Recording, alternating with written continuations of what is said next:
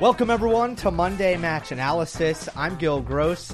Today's episode is a conversation with Jon Wertheim, my colleague at Tennis Channel, senior writer at Sports Illustrated, and a 60 Minutes correspondent who's been on the show a couple of times before.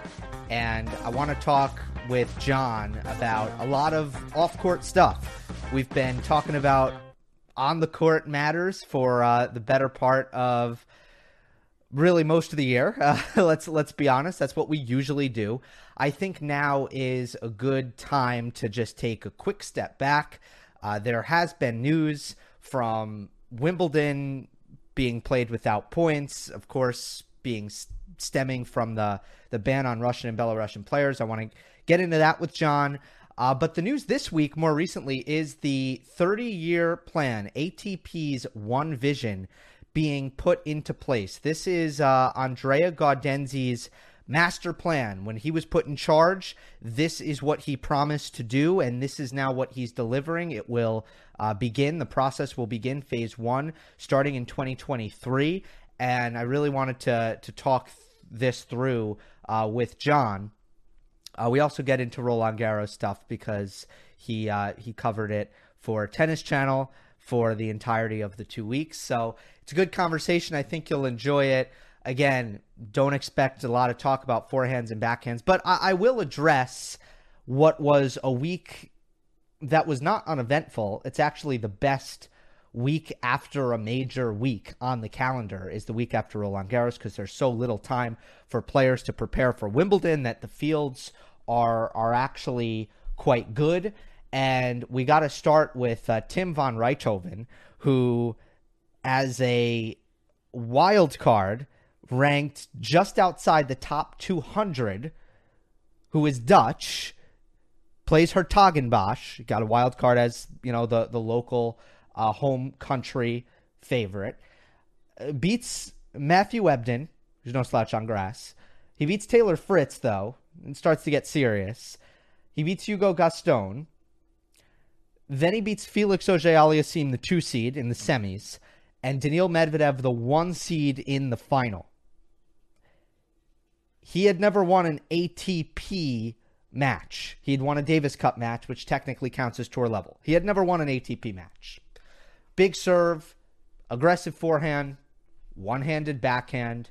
Again, not going to delve into it in too much depth, but one of the most improbable runs to a title I have ever seen. And uh, my friends at DB4 Tennis did confirm for me it is the first time that a player ranked outside the top 200 picked up three top 15 wins en route to a title. It has never been done. So, Tim van Rijthoven, it's going to be fascinating to see if uh, how he follows this up because now he goes from out just outside the top 200 to just outside the top 100. His ranking is now in a position where he's going to qualify for events. It is a career changing run for a guy who's 25 years old. Uh, in in Stuttgart, Matteo Berrettini comes back from injury and picks up right where he left off, wins the title there. He had a tremendous grass court season a year ago, won Queens, made the Wimbledon final. Now he's winning Stuttgart right, you know, right on the heels of a, an injury layoff. That's pretty impressive. Uh, with the way he serves, the way he hits his forehand from any contact point, able to attack. Uh, he protects his backhand using the slice. I mean, he is still the real deal on grass. His opponent in the final, Andy Murray. It's no surprise to me. Just no, no surprise. What Murray needed most was a mental reset. And uh, I, again, I was saying it throughout the entirety of 2022. He just didn't seem right to me in crunch time, under pressure. I just, I didn't think he was coming up with his best tennis when he needed it.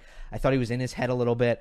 So, you know, his ability to just step away from the game for a little bit and to have this training block, not only step away, but to have a training block with Ivan Lendl, who's a coach he's had so much success with, a coach who instills confidence in him. I just, I, I'm not surprised that he comes back and looks the best he has all year, makes his first final since he did it in Sydney at the start of the year. Uh, it would have been his first title since Antwerp, I think, three years ago. And uh, the only bad news is he hurt his hip, just withdrew from Queens. That's really unfortunate. And hopefully it's just a just a tweak because that would be a tough blow. I mean, timing wise, that's brutal. We're joined once again by Jon Wertheim, Tennis Channel, Sports Illustrated, 60 Minutes, someone whose work and, and career I have an incredible amount of respect for. Uh, I believe, Jon, it is your third time on Monday Match Analysis. I'm very appreciative. And, you know, the, uh, the viewers might not know how important you are to the channel uh, because I've been doing this mailbag segment for over a year now, which has become uh, very rewarding for me, and, and the viewers and listeners have liked it as well. I don't know that I ever would have started doing that had I not been such a big fan of what you do in the written form uh, with your Sports Illustrated mailbags. Very kind of you.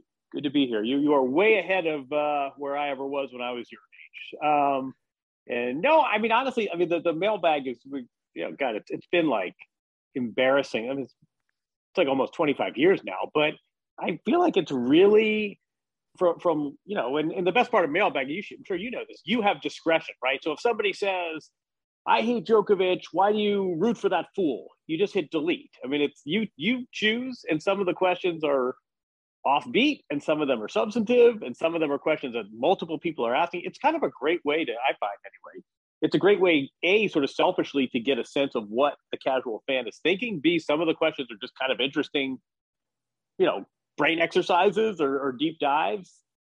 And you have discretion. So I, to me, it's it sort of started as a lark, but I, I think it's actually kind of a really effective way to cover the sport. Yeah, totally agree. And tennis fans are smart and they teach me things all the time as well. So you spent two weeks in Paris. I want to get to Roland Garros, but um, hopefully we get to that towards the end because I want to start with a couple of uh, issues uh, that that you would be my go-to on um, in terms of talking about issues in the sport that that have to do with politics and governing bodies and and the larger structures okay so we have wimbledon we have the atp uh, one vision plan, and I want to start with the latter. Something I, I first heard about when you interviewed Andrea Gaudenzi on on your podcast. Basically, a two phase plan that was just announced officially. It will be put into place in 2023. A couple parts to it. Um, the schedule reform, expanded Masters 1000s, transparency in financials and a guaranteed 50 50 revenue split uh, for players and a kind of vague promise that they are going to work on conflicts of interest in the sport. So I want to break this down with you, Jon, in, in three parts, starting with the fans. Should fans be happy about this news uh, of this now 30 year direction directional plan that the ATP just launched? Man, um, can we just start by saying this is going to be the least rated podcast and uh this is this is heavy in the weeds tennis jargon. No they love can, it. can we they just do it. a uh, can, can, we just do the goat debate and um, whether serena's ever going to play again? Um no so i i mean honestly it's really important and i think there's there's a lot going on here. Some of it is kind of this you know the business speak that makes your eyes glaze over or if you're a journalist sort of makes you cynically roll your eyes, but a lot of this really goes to the heart of tennis and where's it going. And I mean, I you know, I could give you a whole monologue. There's a lot going on here. Is it good for the fans? I think it depends where you live. It depends what your the nature of your fandom is. If you want to see more events with the best players and you want maximum Tsitsipas and Frances and Felix, which is really, I mean, this is all, all of this is kind of, there, there are two things undergirding this. One of them is what the hell is the sport going to do after the big three? And the other part of this is the great irony to the ATP, which is the more they go after the majors, the more significant the majors become. How do they get their fair share out of the four big events, but also make it so the other 44 weeks are essential, right? I mean, the, the more the more prime, I mean, God, God, bless uh, the the events in Hertogenbosch. We all love that story, but you know, I mean, the prize money there is second round prize money at a major. That's mm-hmm. not good for the ATP. So some of this is about narrowing the gap between tour events and majors. Um, some of this is just sort of for, from a media standpoint, from marketing standpoint, presentation. Where's the sport going when these three guys with 60 some majors retire. Is it good for the fans? I, I think on balance, I mean, I think we're going to have a more streamlined calendar. We're going to have more mixed events, which I think is a huge plus. We mm-hmm. are going to have longer big events. If you are a Washington, D.C. tennis fan or one of these 250s that's getting squeezed, not great. If you are a player ranked 120, not great. But I think on balance, it, it makes a lot of sense. And I think for sort of the run of the mill fan and the run of the mill player, meaning a guy ranked 10 to 70, I think it's probably a, a overall net positive. Yeah. Yeah, I think that's perfect. There are local communities who might lose their tournaments, which is obviously going to be a bad thing uh, for them. But the general idea that Gaudenzi has put forth, which is we have a premium product and we should stretch it out so that it occupies more space on the right. calendar. Uh, I, I do think that makes sense.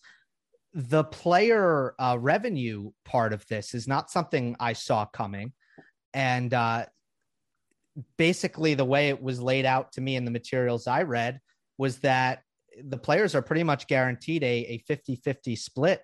Uh, at least for these Masters 1000s tournaments, it looked like if there's excess revenue, that the tournament is making, that has to go 50 50 and that there's going to be transparency there. So, my second question was going to be should the players be happy about this?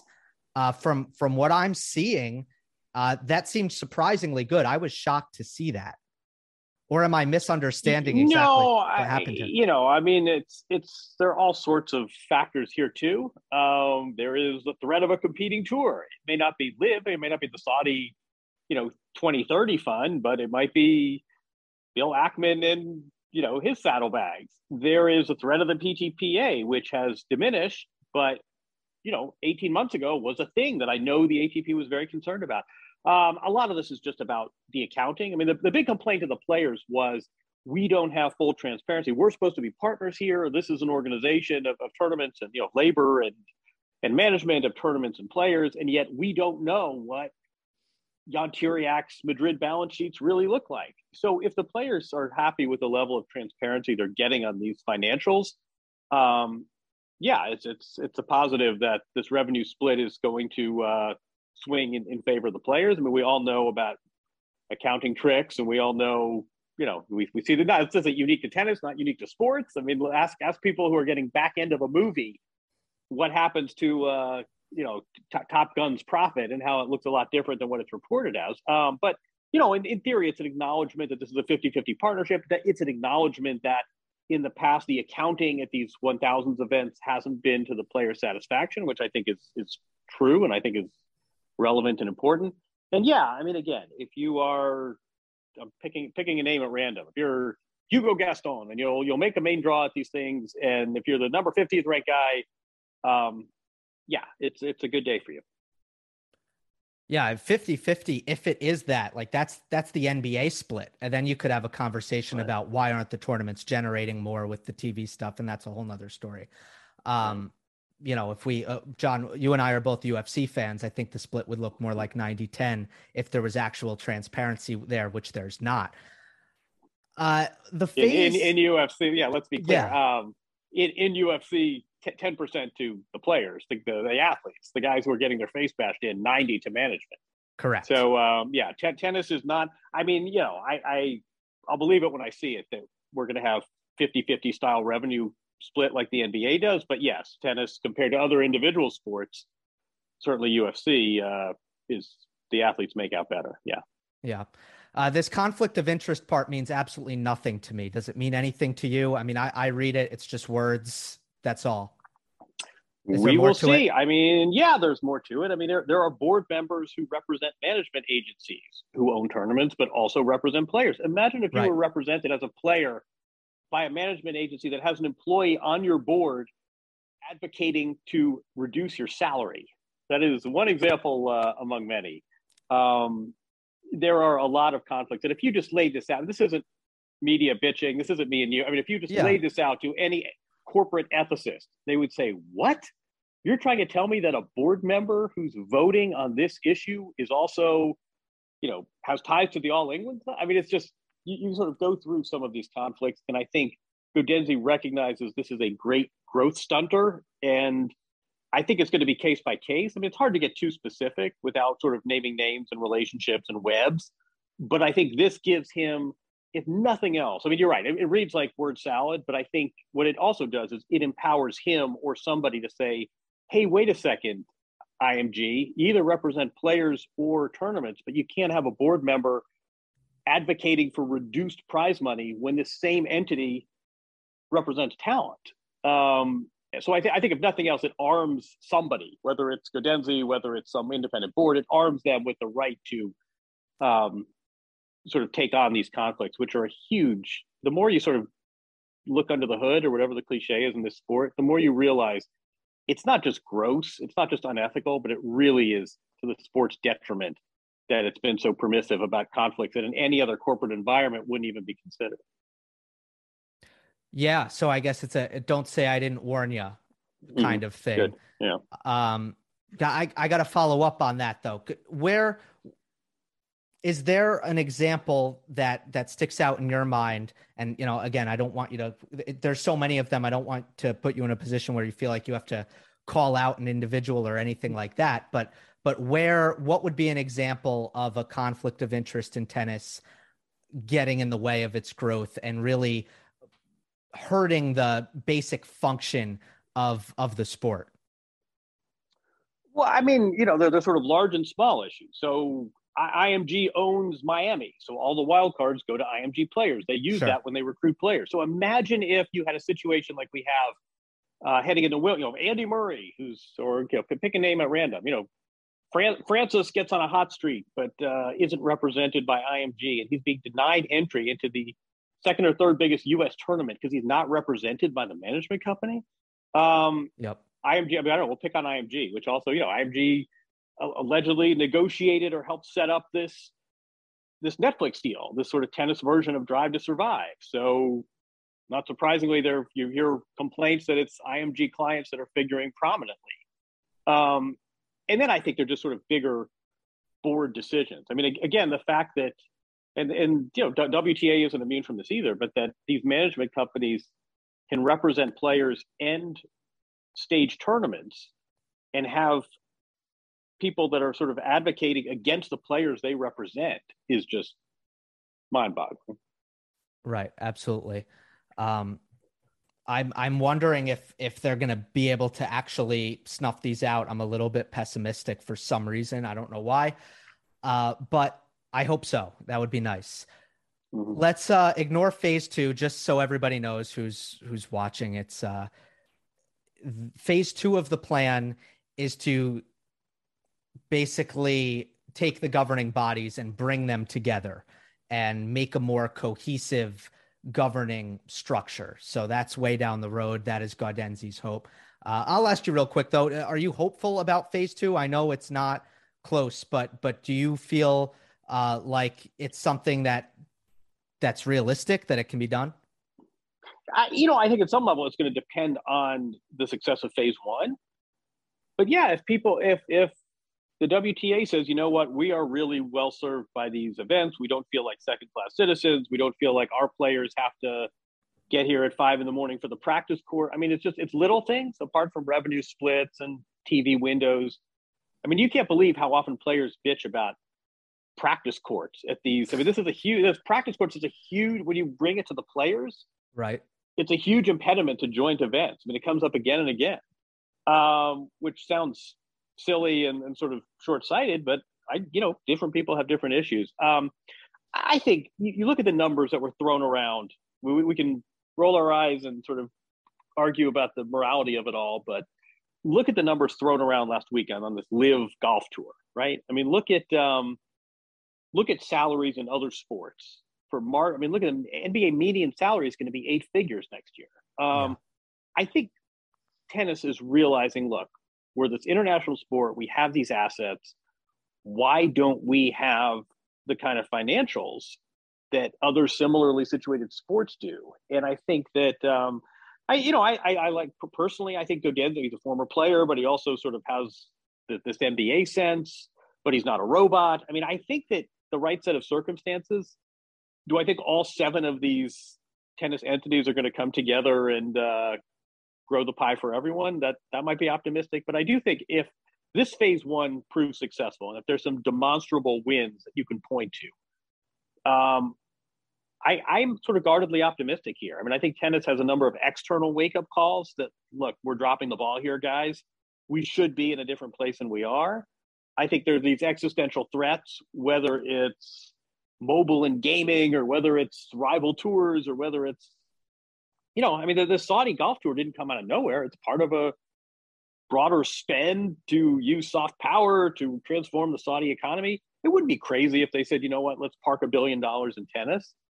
I don't know. I mean, would could the ATP and the WTA withstand that? If if somebody was suddenly saying, "I'm going to pay you three x what you're making at Stuttgart," um, so I, I, I think some of this is a, a, vision that makes a lot of sense, and I think some of yeah. this is also these kind of existential external threats that um, tend to incentivize people to make good decisions. I'm glad Gaudenzi is is throwing it out there and shooting for the mm-hmm. the highest goals possible, uh, because and and understanding, I guess, uh, it's nice to see. I would say complacency out the window when it comes to this plan. Uh, it's good to see that. I would say. Let's uh, shift gears to Wimbledon is that going to be is this going to be a higher rated segment you think the the wimbledon stuff jon there we go uh, uh, can we can we talk about roger and serena no um, I, I, mean honestly I'm, i mean all, all jokes aside i'm glad you brought that up because sort of tennis politics um, you know again it's not the sexiest topic but in a lot of ways it's more important than whether alcaraz is going to be a threat on grass i mean it's it's really it's not golf, right? It's it's not quite uh, the, the, the PGA's dilemma right now, but it was a big week for tennis, and um, you know whether Iga doesn't play a warm up is significant, but it we we should be talking about these these structural issues. So good good on you. Yes, Wimbledon will be a uh, more highly rated, happier topic. What uh, what can we talk about? So let's talk about the points thing. Um, the ATP has positioned this as Russian and Be- Belarusian players are not uh, have been wronged basically, and in the name of fairness, we are stripping Wimbledon because it hasn't adhered to our rankings policy. Oh, by the way, it would be nice if the Slam stopped acting unilaterally. That's kind of how I read the the ATP and WTA's communications. I feel like it's more of the latter. I'm curious to know how you feel about the balance of is are the tours really sticking up for Russian and Belarusian players, or is it more a reminder of okay, you guys, the slams, you can't walk all over us. We actually do wield some power here, and you do need to follow the the rules that that we've set out for our ranking system and our tournaments? Uh, that is a great question. Um, I feel like the tours felt they couldn't do nothing. They couldn't just eat it. I, I don't feel like either tour is particularly swayed morally, right? I mean, I, I don't think. I mean, you know, Russia's not a particularly sympathetic nation state these days. I mean, I don't, I don't think this is an issue that was particularly controversial. Right. Um, but I do think you're right. I mean, I think I think the tours felt they couldn't do nothing. I think you had this looming precedent, not just the what happens in the future when China does X and the U.S. does Y, but I think this this larger question you raise of this was done completely unilaterally, and we know it's not realistic that we're going to respond with a boycott. I mean, that's kind of the usual leverage you'd bring to bear, right? When when an employer acts in a way you find disagreeable, you say, I'm not going to work. Well, that's not going to happen for the reasons we talked about, right? When a second round loser at Wimbledon makes more money than winning a title, that's a problem. Um, so I think some of this was a recognition that, look, these these majors, we've got to keep them under control. We can't, our players aren't going to boycott. That's not realistic, but we can't do nothing. Um, and I think that, uh, you know, what, what you're left with is sort of this measure that I mean, who who really that doesn't really appease anyone. The players are not particularly happy. From from John Isner, for sort of from people who Fucsovics and I mean, look look what happens if, if Berrettini loses early. Look what happens to his rankings. Denis Shapovalov. I mean, but also just I, I don't think anyone's particularly well served. Djokovic certainly isn't well served, but at the same time, you can't do nothing when your colleagues are being. I mean, I, I, I bristle at discriminated against because there, there is, you know, they, they didn't just throw a dart at a dartboard. Like there sure. is a proximate cause here, and it's Russia's, you know, grotesque, hostile, whatever, uh, you know, un, unjustified, indefensible war. Um, I, I, feel like the, the tours couldn't do nothing. This was kind of a compromise. I'm not sure it makes anyone happy. My, my suspicion is that it's going to be a talking point, and that's the way these things always break.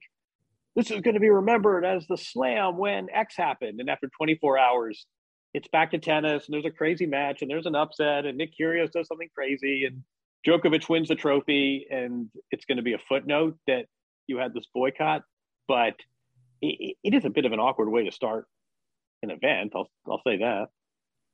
Yeah, uh, I think it's going to be a big talking point, and I do think it'll loom as a as a factor, as a mental factor for for the athletes, especially when it comes to like a Daniil Medvedev who is playing grass court season right now without a Wimbledon to lead into, and that's points aside.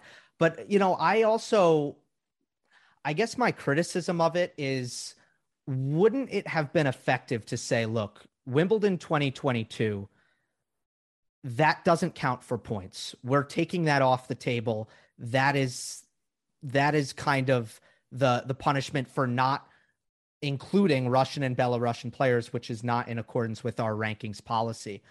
But we'll freeze the 2021 points so that players aren't nosediving down the rankings by no fault of their own. I feel like that would have been an a, a easy middle ground to hit.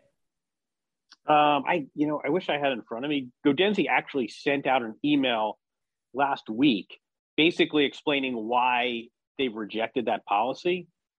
If you give me a minute, I, I can send it to you. I can read it to you. Um, it was considered, and I think, I mean, the, the the bigger issue I think is that doesn't doesn't the ATP kind of diminish itself? I mean, the rankings points are one of the sort of the great leverage the two tours have. And so they've made a mess of their rankings. As a byproduct and unintended consequences of this, the player who comes from the banned nation is going to ascend to number did, did ascend already to number one. So if we're worried about glorifying Russia, well, you just played a role in that. Mm-hmm. And you have a lot of unhappy constituents who are now confused about the rankings. So I mean the I, again, I feel like they had to do something. I, I think your suggestion, I, I, don't have it in front of me. I don't want to misstate it. What you're suggesting, which is basically just take 2022 off the table, but you don't lose 2021. Um, I that was discussed and sort of considered and thoughtfully rejected. I don't I don't want to misstate why, but okay. that was that was on the table and, and rejected for reasons that presumably were couched in logic. I don't know. Um, I can I can send it to you if it helps. Yeah, I I do think they also included that in an FAQ that I did read, mm-hmm. but but uh, that was all I read that three weeks ago, so I couldn't state it right now either. Uh, I don't think it left me hundred percent convinced or or changing my my opinion. Right. Everybody's going to play Wimbledon, right? Are we? Is that what we're feeling? I, you were just on the grounds of Roland Garros. I know you were talking to people. Is that your sense?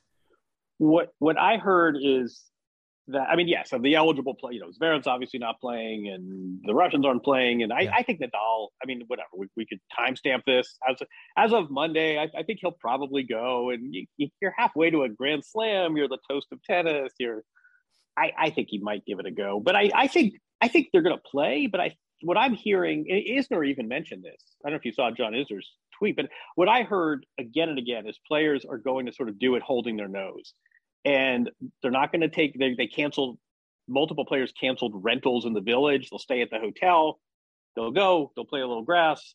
They win they won't win they'll get their prize money they'll leave. They are not treating this as one of the real sort of building points of their season.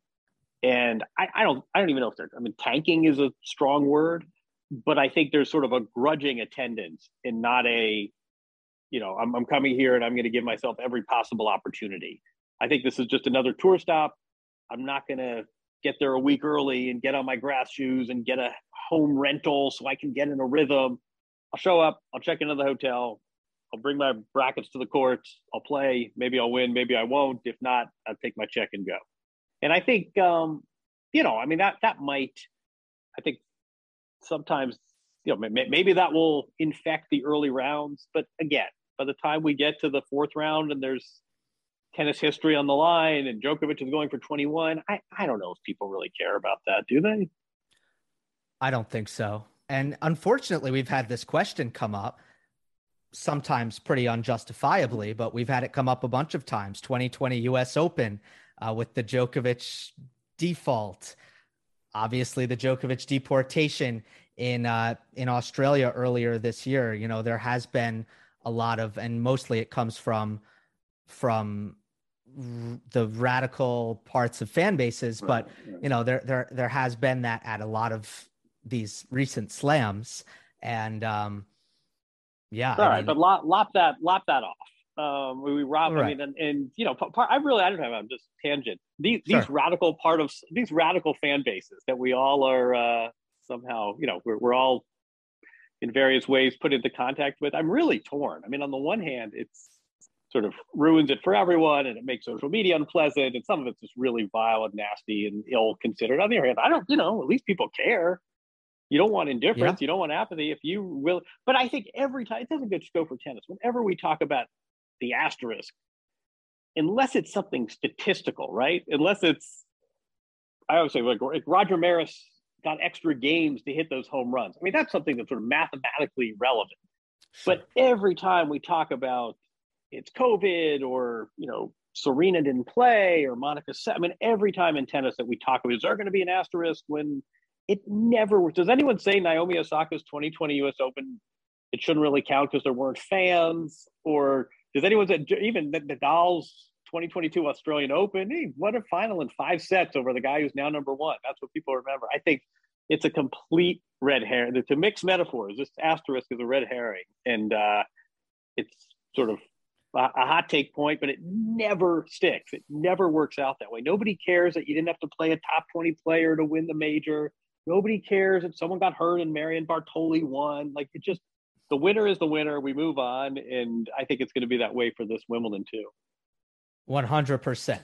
Uh, the the history, macro history, it, it does not get as into the weeds as we all like to imagine that it does, especially when it comes to something as big as the slam race, where you have big massive numbers flashing in everyone's face after every single slam. Uh, let's get to let's get to RG. Um, you spent the two weeks in Paris. You did a great job uh, with Tennis Channel at the desk, uh, interviewing players for two weeks. What did we? I want to start with Nadal. What we learned about his foot after he won championship point. How does that change the way you view his title run? Or if it does at all? Um, I don't, you know, it's it's really hard. And I think as as sports, I mean, sort of assessing injuries always really difficult, right?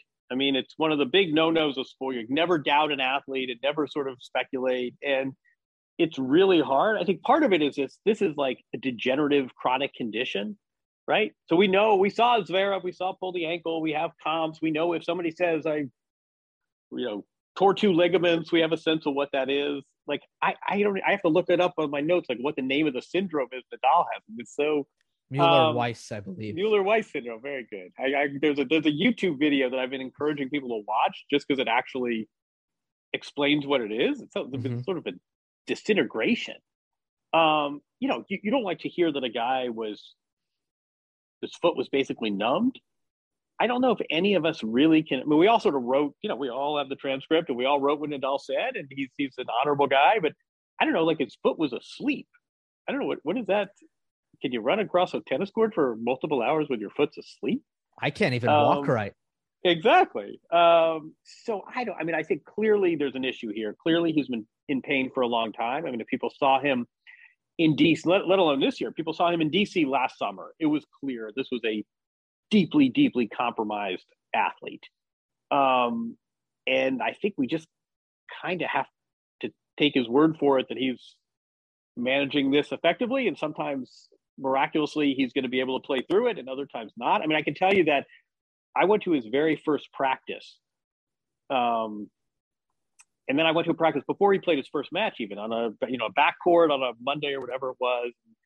I don't know, looked like Nadal to me, and I'm sort of thinking if this is a pointless exercise unless we are in position to feel the sensations he's feeling. I don't know. Looks like Nadal, but who, who, are we? For all I know, he's in agony and he's playing through it. And for all I know, they've numbed this thing and he's back to being 100% Nadal. I think to the naked eye, most of us couldn't really see any, you know, visible signs, which is great. But also, yep. this this is not as a 36 year old man who doesn't need anyone's approval. Like he's not concocting stories. It, would not be in his nature. It would not be sort of something you'd expect from someone that clearly there's something here. And he sort of said, look, I'll talk about it after the tournament. And so we were all waiting. The unfortunate thing is he had this amazing tournament. He wins the 14th time, 22 majors, and the whole press conference turns into like Grey's Anatomy. Um, because, I mean, we sort of it, it, go go back and read the transcript, and you'd think yeah. the guy was like retiring, and now he had this crowning moment of his career. It should have been this absolute celebration of this Titan who just pulled two majors ahead, and it's all about ligaments and injections and TUEs, and um, it it was that that was sort of an unfortunate offshoot of this. But I I don't know. I mean, I think my my sense is clearly there's an effective doctor, and he can still win majors. My sense also is he wakes up on the I mean you know the cliche, but you know he wakes up on the wrong side of the bed and he doesn't play Wimbledon. So I think it's just yeah, who knows? Uh, I I sort of you, you got to trust the not him specifically. I think in general we'd all yeah. do well to trust athletes when they talk about their bodies. Couldn't agree more. Uh, I mean, I think it, it goes kind of goes along with the lore of of Nadal just figuring out ways and never giving up because mm-hmm. I, I do think it's accurate to say with uh, some of the issues he's had over his career. I mean, it's hard to step away when you're still winning every time you're on the court. Uh, but but some probably would have have hung it up, hung up the racket by by now with all of the the issues that he's gone through. But but he's still chugging along and hoping that this uh, latest foot thing works out. Um, I agree. Today, if we're time stamping it, Monday, June thirteenth, I do believe he's going to uh, to play um, Wimbledon. Iga, uh, first of all, impressions from from watching courtside, from interviewing her a number of times, and we we have a new dominant number one on the WTA tour. I think that much is very very clear. Uh, I'm also curious to know what you feel the effects of that are on women's tennis. Oh man, I mean, the mystery to me is why she doesn't punch through more. She is like unplayably good right now. I mean, just there were, you know, where there stretches she had to work her way through. She lost a set. There were a couple of patchy, patchy patches, as one would expect when you have to win 14 sets over, you know, two weeks but she came in as a player to beat and she lived up to it. And there were times, including the final, where she was just, I mean, playing in a different, you know, just a different plane. I mean, it was just a different level of tennis. Um, and she's, for, for lack of a better word, she's awesome.